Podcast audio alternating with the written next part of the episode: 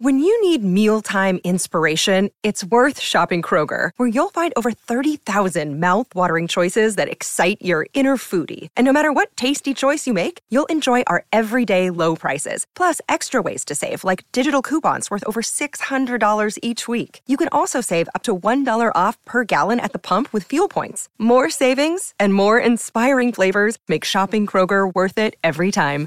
Kroger, fresh for everyone. Fuel restrictions apply.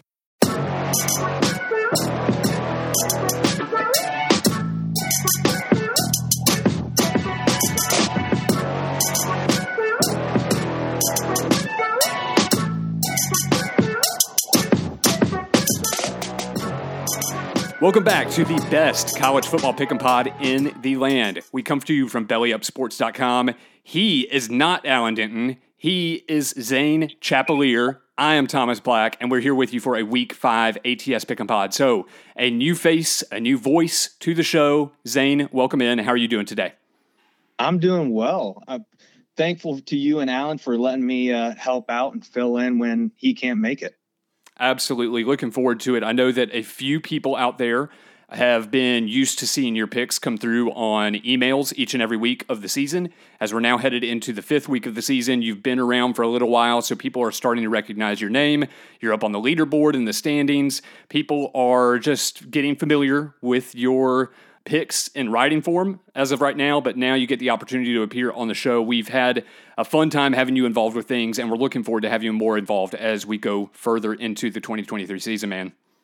Absolutely. I mean, it's it's a really enjoyable experience. I get to talk ball, I get to talk to you.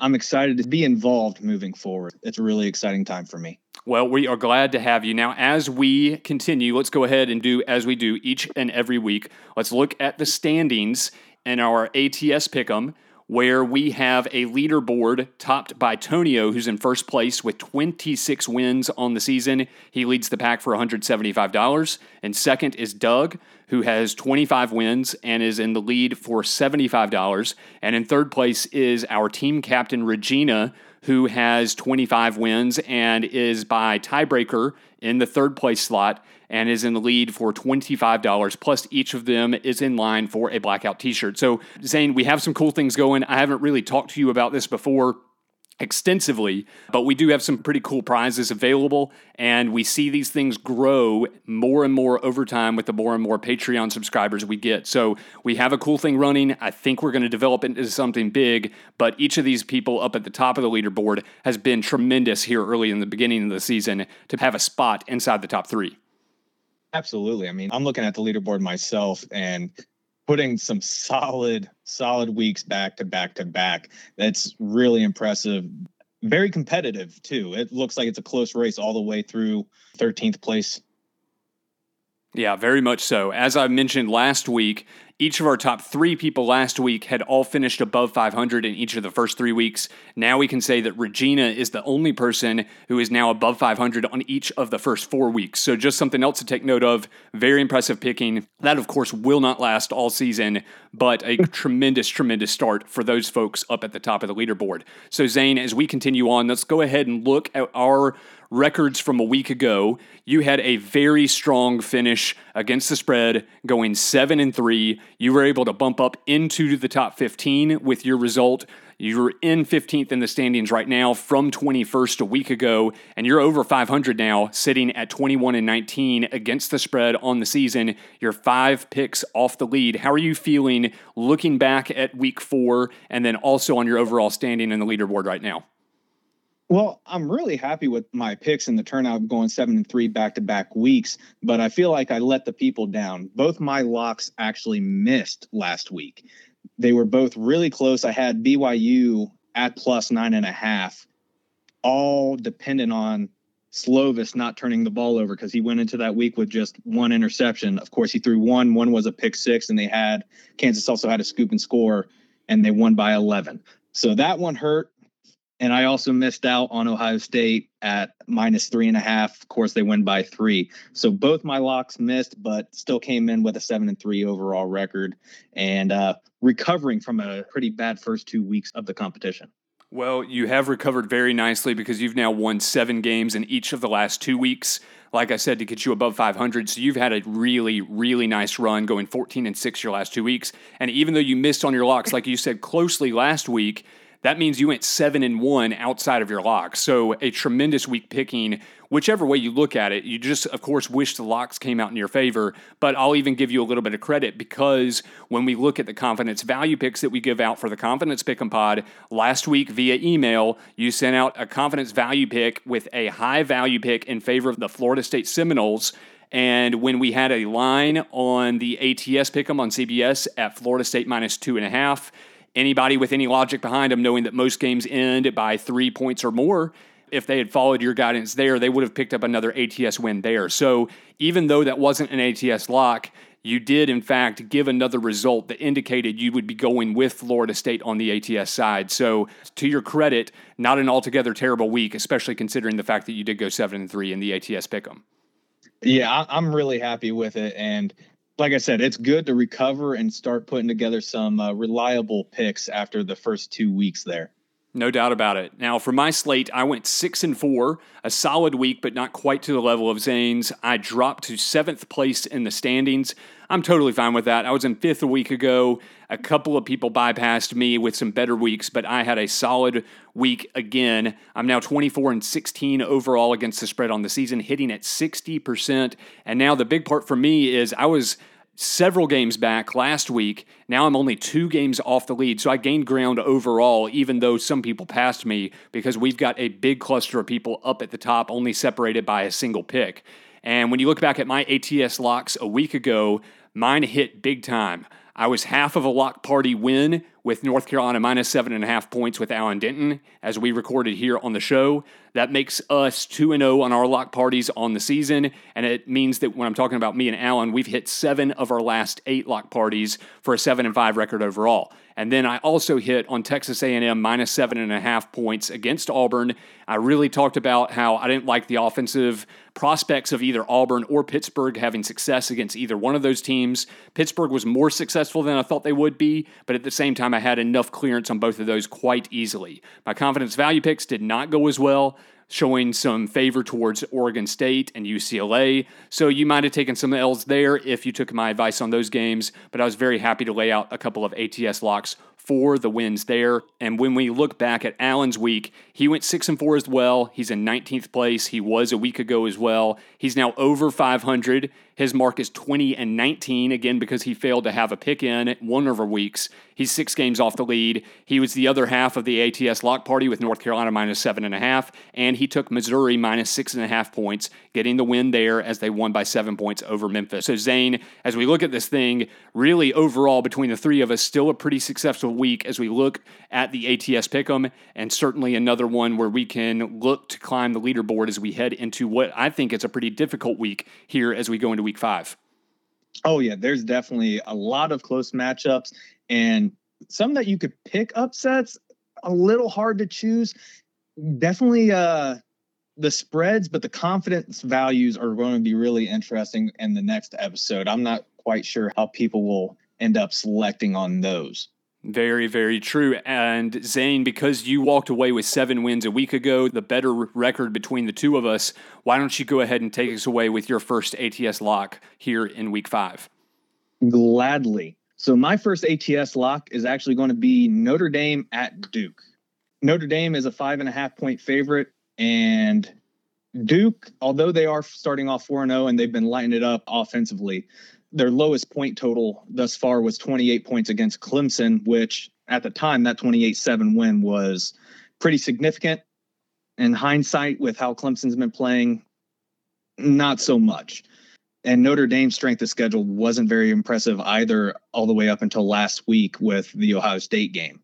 However, in that game, Sam Hartman and the Notre Dame offense showed that they are legitimate they put up 351 yards, had 22 first downs, 35 minutes of possession.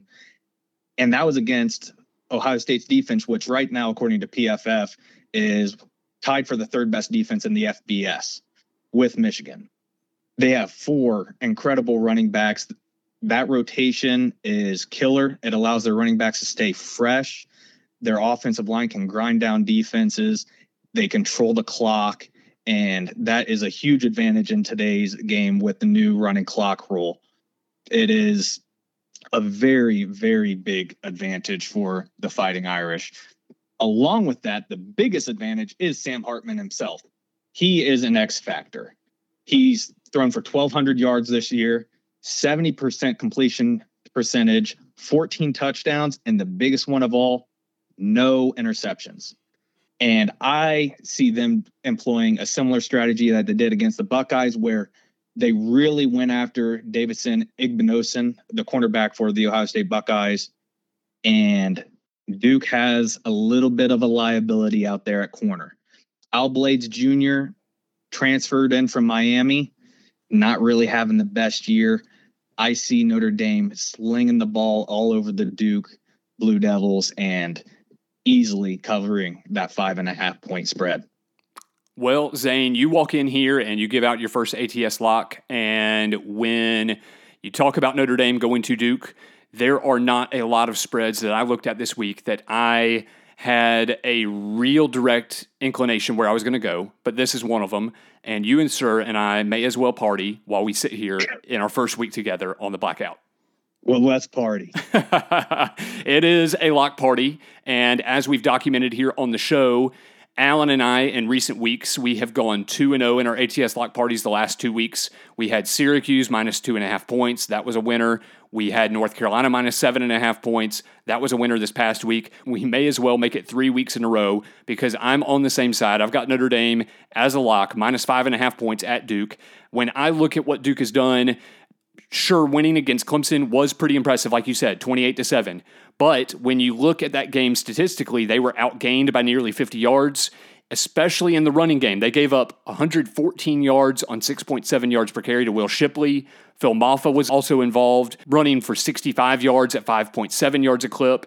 And when you look at what Audric Estime has done with Notre Dame, like you mentioned behind that offensive line that he has, he's run for nearly 600 yards for 7.7 yards a carry. So with a Duke defense that hasn't been bad, but has been susceptible to the run that we've seen already this season against Clemson.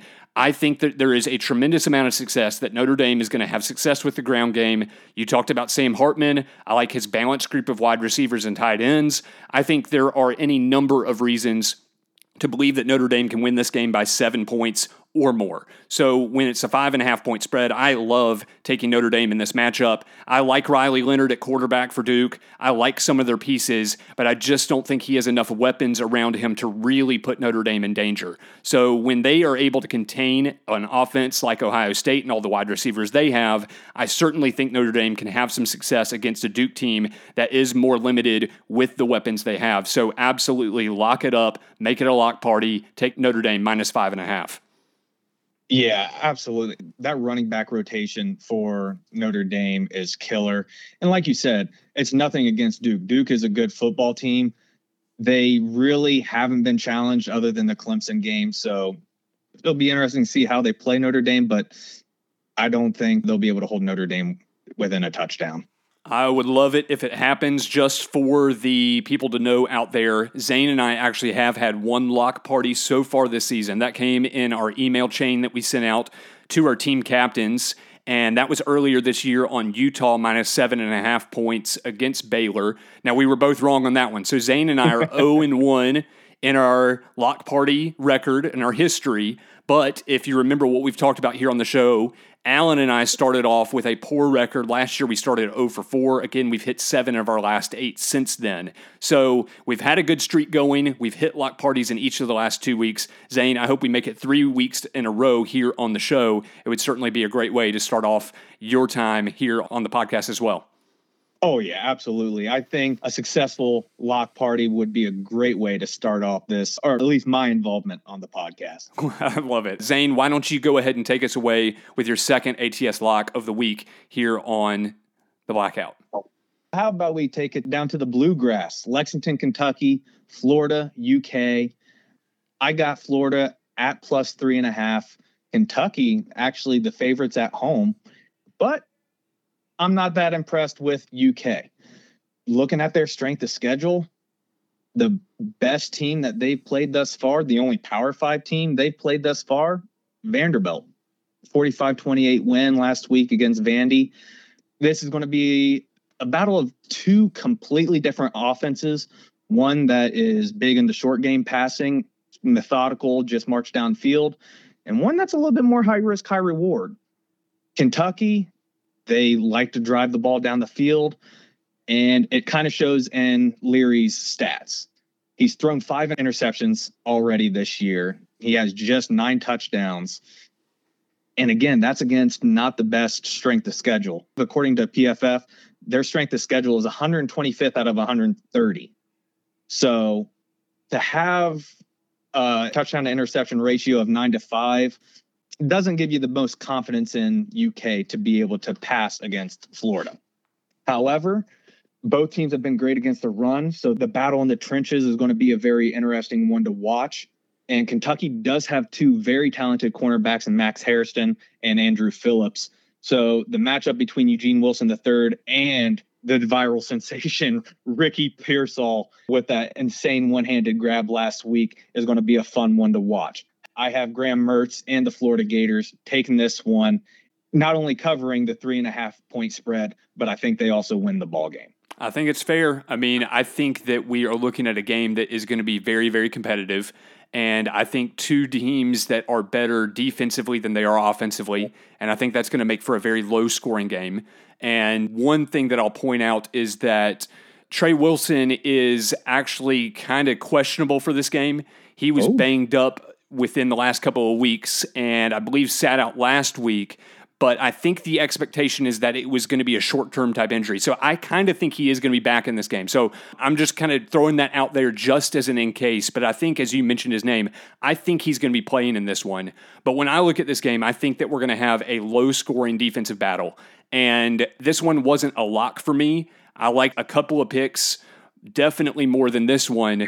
But I do believe that when you're talking about, I think, a low scoring defensive battle and you're able to pick up more than a field goal with the underdog, I think that's the side to go with because I think this could be low scoring. I think it could go either way. So I like the Florida Gators plus the three and a half points as well. It's what I've got on my pick 'em slate, and I will have it going into Saturday too. So, you know, have we learned a ton about Kentucky? I don't think so.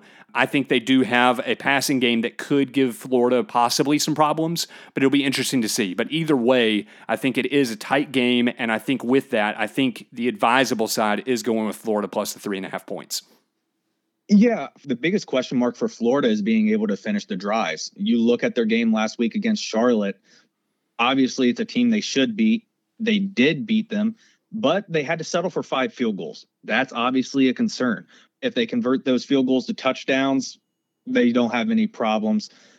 That is just one point of emphasis that we'll have to keep an eye on. And at least for my sake, I hope they do resolve it going into this week. well, I've noticed the same thing, and I didn't elaborate a ton on my thoughts on this matchup because I'm going to have some thoughts coming on this one in the confidence pickup pod coming up next. So, again, both of us with Florida plus the three and a half points. It'll be interesting to see how that game goes down. For my second ATS lock of the week, I am looking at the Clemson Tigers at the Syracuse Orange. And Zane, I am hoping for some culture to really back me up in this game because there are all kinds of motivation problems with a Clemson Tigers team that is 2 and 2 and is 0 and 2 in the ACC after their tight overtime loss to Florida State this past week. So you look at a Syracuse team that is 4 and 0, but they've beaten the likes of Colgate and Western Michigan and Purdue on the road and Army and I don't think they've really played anybody that good. In fact, with the Army game, they trailed 10 to 3 at halftime before they got things in order in the second half, pulling away for the win by a couple of scores. And when you look at the game at Purdue, Alan and I locked up Syracuse minus two and a half points. It was a lock party. We got the win. They won by 15 points, but they gave up over 400 yards to Purdue. They benefited from some turnovers and some failed fourth down conversion attempts by Purdue. So, really, I think that game was closer than the score indicated. And when you look at the Clemson Tigers, I think they're absolutely more talented than Syracuse. I think they generally put forth a lot of effort. And that's where I'm saying I need culture to back me up because Dabo preaches all the time play to a nameless, faceless opponent play to your level and best is the standard. And we certainly haven't seen Clemson play to their typical best standard of the last five, six years.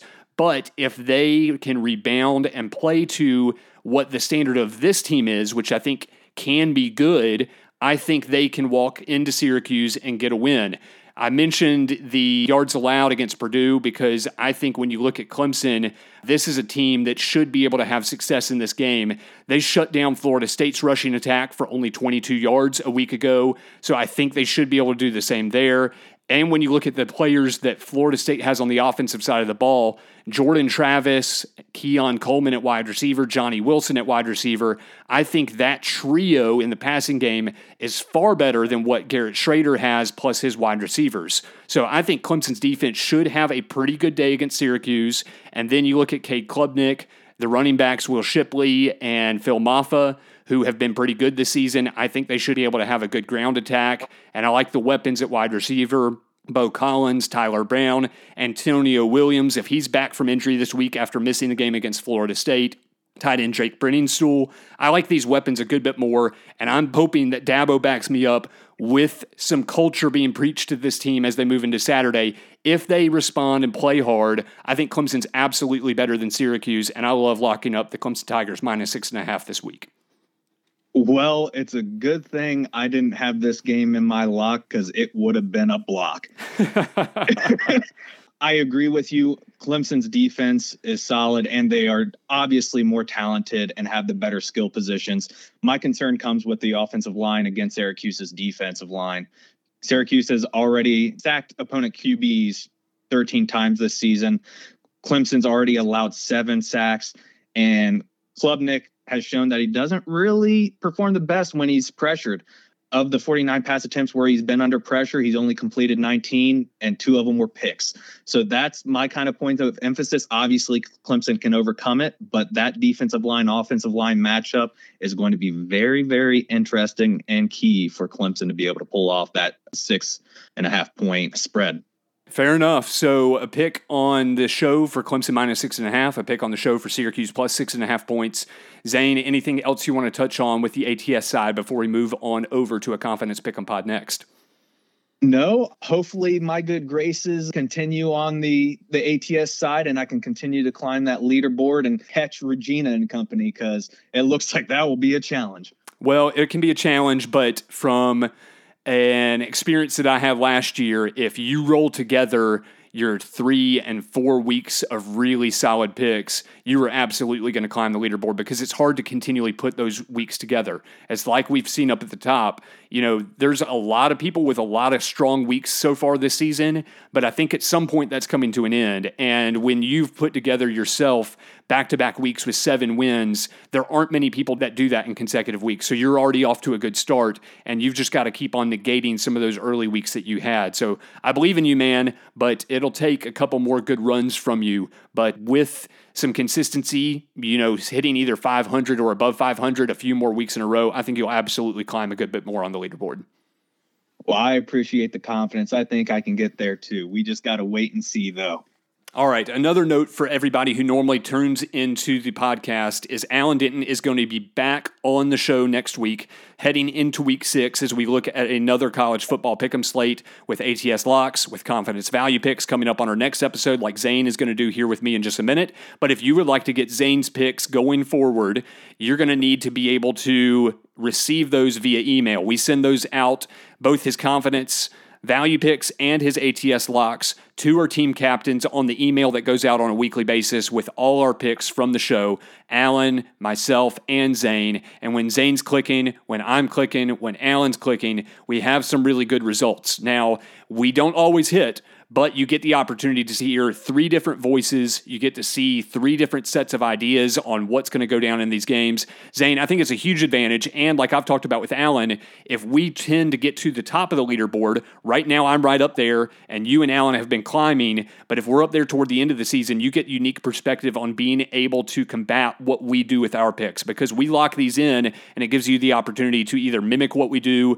or go against us with a chance to pass us or something like that. So, Zane, there's a lot of of different ways you can use the content that we put out here. It's a blast to do, but another reason why people should subscribe over on Patreon. That gives you a big advantage coming to the end of the season and allows for a lot of strategy in your picks to try to get to those prizes. Definitely the case. And if you go ahead and subscribe over on Patreon, not only will you get the rewards, but we will turn the cash into the pot for bigger and bigger prizes next season. Zane, looking forward to recording another episode here with you shortly. Can't wait to get over to the confidence side and talk things over there. But good luck on your ATS picks going into week five. Cannot wait to see what the results are on the leaderboard. And thank you for your time this week here on the show.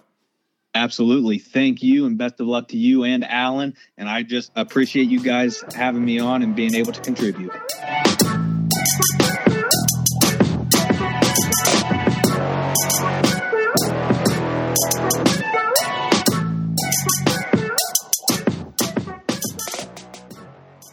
Thank you for listening to this Belly Up Sports Podcast Network product. Some said we go belly up, so we made it our name, and we're still here.